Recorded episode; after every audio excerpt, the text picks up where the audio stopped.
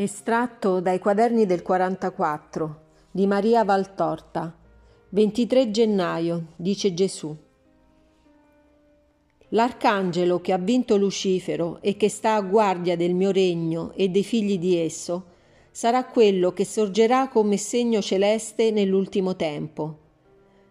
Sarà questo il tempo in cui Israele sarà ricongiunto alla Roma di Cristo e non ci saranno più i due rami del popolo di Dio, il benedetto e il maledetto, per il suo decidio, ma un unico tronco detto di Cristo, perché vivente in me. Allora, poiché il numero dei salvati sarà completo, verrà la risurrezione della carne, e come moltitudine che dorme e che una tromba risveglia per chiamarla ad una adunata, i morti stesi negli infiniti cimiteri, nei deserti, nei mari, ovunque giace un che fu uomo, sorgeranno per venire a me, giudice supremo. O luce, che sei attributo mio, e che farai rifulgenti come stelle coloro che conobbero la sapienza e insegnarono la giustizia e la vissero. Come ti effonderai gioiosa quel giorno sui miei beati. L'ultimo tempo di tre anni e sei mesi, tremendo come mai l'uomo conobbe, sarà quello in cui Satana, attraverso il suo figlio, arso da supremo livore, perché anche la scissione fra i due rami del popolo di Dio sarà finita, e con essa la causa di tanti mali materiali, morali e spirituali, userà le sue perfette ed ultime astuzie per nuocere, rovinare, uccidere il Cristo nei cuori e i cuori al Cristo.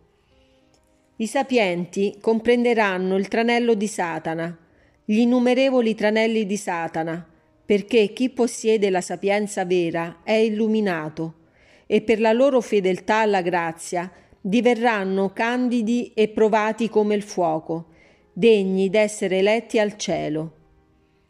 Gli empi seguiranno il male e faranno il male, non potendo comprendere il bene, perché di loro spontanea volontà avranno colmato il loro cuore di male. Allora verrà il tempo in cui, conculcata sino ad un punto mai raggiunto, la Chiesa non sarà più libera di celebrare il sacrificio perpetuo e l'abominazione della desolazione sarà innalzata sul luogo santo e sui luoghi santi, così come è detto dai profeti e ripetuto da me che non erro. Daniele dice: vi saranno milleduecentonovanta giorni di questo conculcamento. Beato chi aspetta e giunge a milletrecentotrentacinque. Ciò vuol dire che nei tre anni e sei mesi che precederanno la fine, un piccolo tempo sarà serbato infine ai fedeli per riunirsi ad ascoltare l'ultima parola, risuonante nei loro spiriti, come invito al cielo, mentre Michele coi suoi angeli vincerà Satana ed i suoi demoni.